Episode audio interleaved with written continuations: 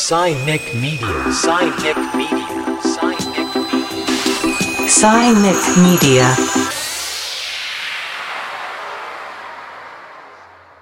皆さんこんにちは。サイニックメディアがお送りするポッドキャスト。今回は FM 京都で放送中のサイニックレディオから、これまでの総集編の第1回をお届けします。サイニック理論のベースである科学と技術と社会。これらがお互いに影響し合う未来像について、4名のゲストのお話を振り返りながら深めていきます。それではお聞きください。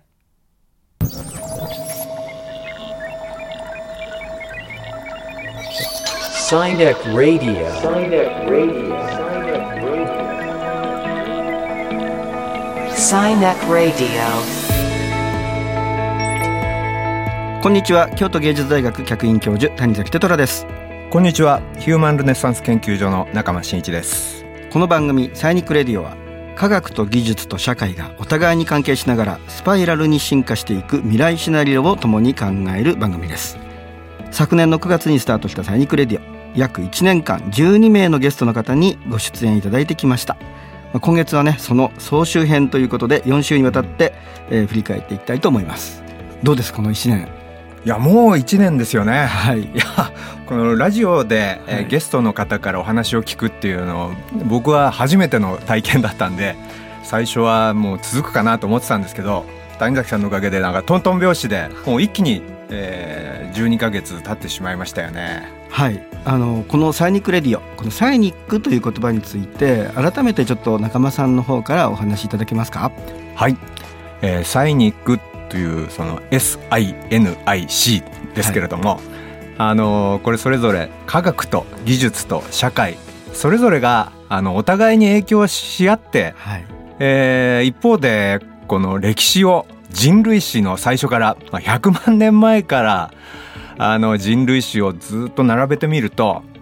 やっぱその社会の人の価値観と科学技術って本当に法則的に動いてきた理論が立つんですよね。でそれに基づいて、まあ、これからの未来のシナリオを作ったというわけで、まあ、あの予言じゃなくてやっぱ理論なんですよね。これ未来予測の。はい、はい、1970年に、えーオムロンの創業者の立石一馬さんたちがあの考えた理論ということになっております、まあ、サイニックな視点で、まあ、研究者技術者アーティストなどをあのお迎えしたこの番組、えー今日はその総集編ということです。ということでサイニックレディオスタートです SINIC Radio. SINIC Radio. SINIC Radio. SINIC Radio. サイニックレディオこの番組ではさまざまなジャンルの方がゲストで登場いただきました、えー今回はそれをサイニック理論に基づいて人と自然技術社会そして未来というような横軸でつないでいきたいと思うんですけれどもまず中村さんこの番組を通じて伝えたかったことっていうのはどんなことなんでしょうか？はいサイニック理論っていうのが、まあ、50年以上前に作ったものであるのに、今の世の中でとても関心を持たれてるんですよね。はいそれなぜかっていうと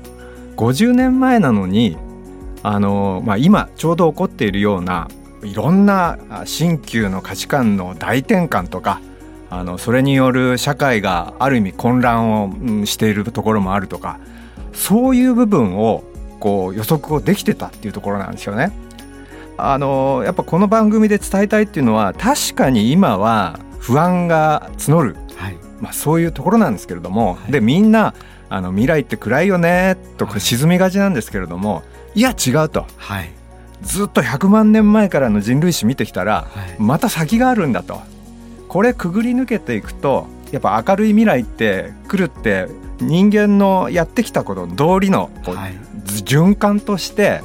予測できるよ。ここを、まあ、いろんな方々とあのお話聞きながらリスナーの皆さんにもお伝えしたかったんですよね。はい、では早速振り返ってみましょう。まずはサイニック理論について特定非営利法人ミラツクの西村優也さんに伺いました。サイニック理論に初めて出会ったのが多分ウェブサイトでオムロンのウェブサイト出ているので、えー見ていて面白いなと思いながら見ていたんですがあの中にこう、まあ、原始時代から産業革命までこう来て、はい。でそこからさらにこうどういう展開していくのかっていうことが、あの図としてはい。出ているんですけども、まあ、その中にこう機械化社会自動化社会っていう少しまあ、今とはまあ前のもう少し古い話があるんですね。で、その自動化社会のところをこう見ながら、いやでもオモロンってなんかいろいろ自動化してるよなと。はい。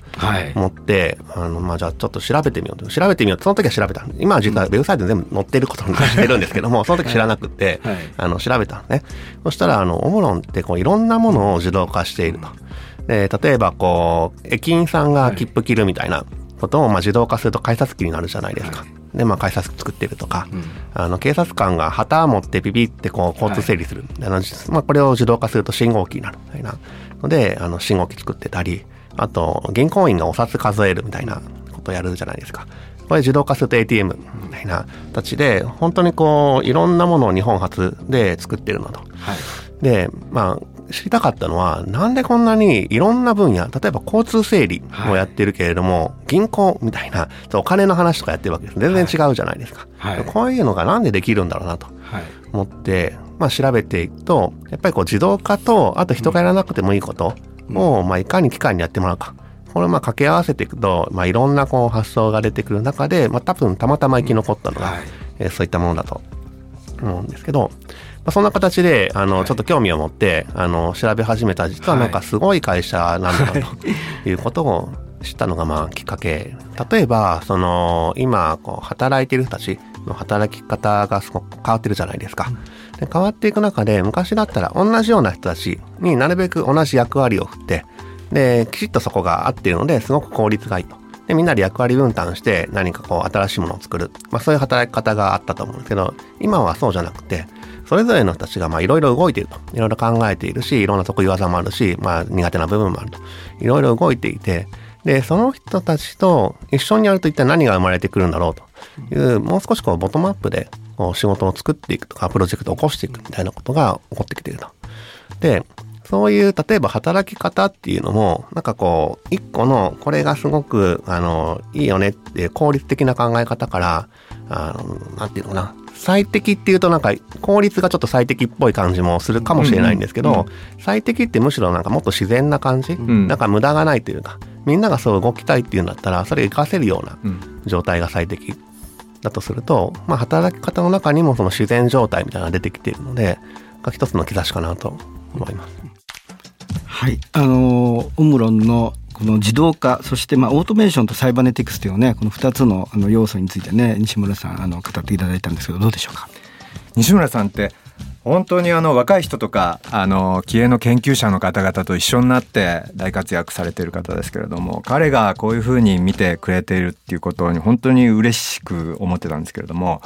彼あの最初のあのコメントの中でオムロンっていろんなことを自動化してて不思議だなっていうのありましたよね。でそういう疑問を持つ方多いんですよ。普通会社っていうのはなんか事業領域があって例えばオムロンで言ったら皆さん知ってるのは血圧計とか血圧計の会社みたいにこう言い切れないとこがあるわけですよね。これなぜかっていうとやっぱサイニック理論のこうシナリオがあって次の社会でどんな社会課題が出てくるのかっていうことが常に念頭に置かれるんですよ。だからどんな分野の事業とかそういうふうに事業を定めずに次にどんな課題があってそれ解決するためにはこういう事業になる。まあそれを重ねてきた結果いろんなことをオートメーションしてるっていう、まあ、そういう会社でおあの自分で言うのもおかしいですけれども面白いですよね。いやまさに技術と科学と社会が結びついた未来ってことなんですけれども、まあ、この番組ではさらにブロックチェーンとか NFT とかスマートアパレルなど、まあ、新しい技術による社会の変化っていうのも取り上げてきました。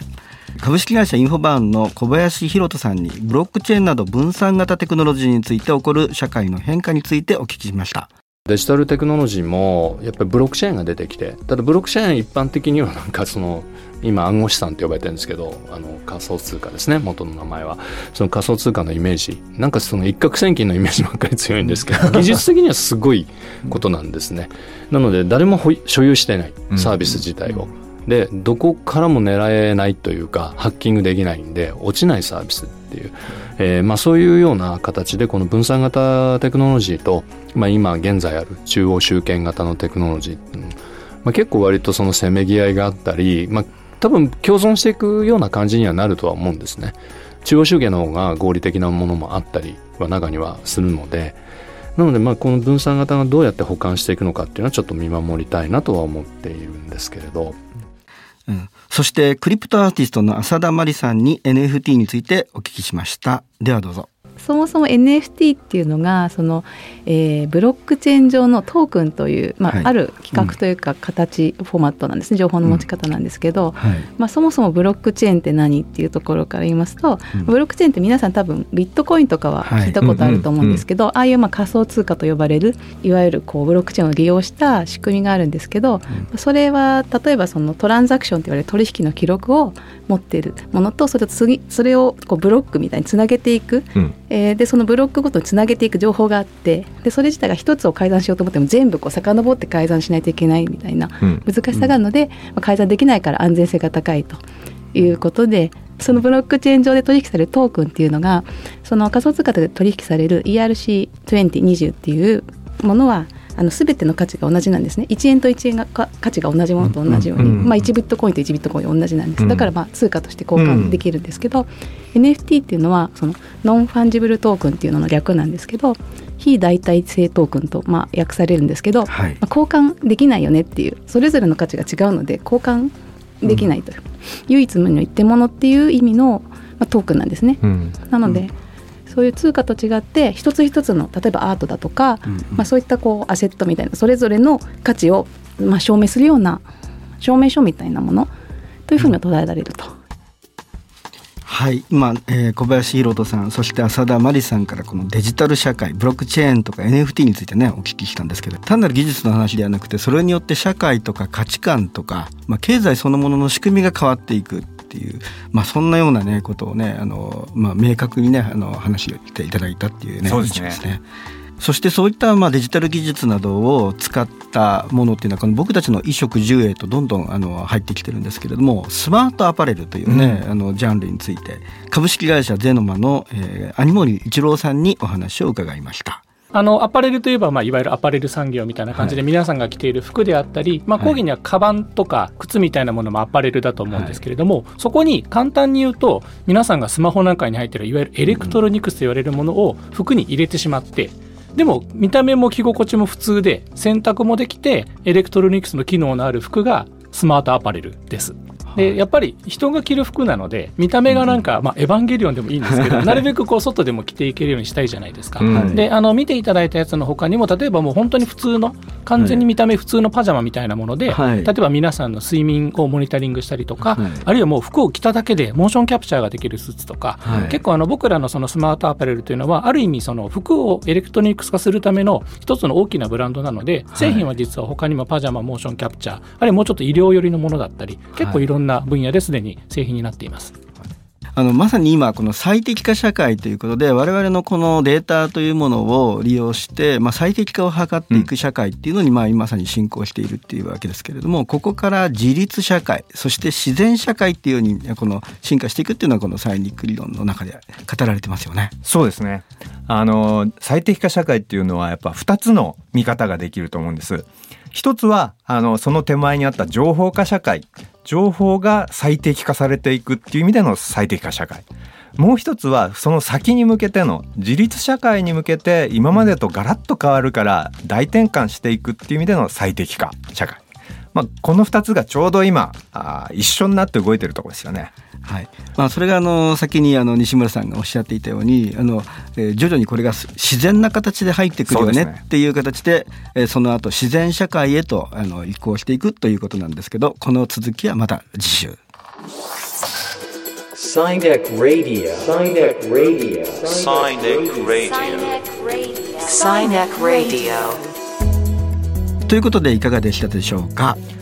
今回の4人のゲストの方をもう一度振り返ってみて改めて思うのは、はい、この1年間の中で自立社会が進むもう手前まで来てるなというところだと思います。まだまだこうね戦争が紛争が起こったり、えー、そういうことありますけれどもそれに悲嘆に暮れているばかりじゃなくてえー、やっぱ新しいその自立への道っていうのをやっぱもっとみんなみんなで考えていきたいっていうそれをあの改めて感じる 振り返りでなりました。はい。ということでサイニックレディオ。この番組では、えー、現在の世の中で起きている事象をサイニック理論に基づいてピックアップ解説するコンテンツをオンエアしていきます、まあ、コンテンツはラジオ放送のほかポッドキャストでも発信されます。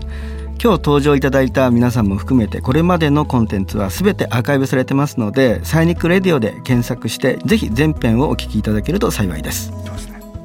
ということでお相手は谷崎テトラと中間真一でした。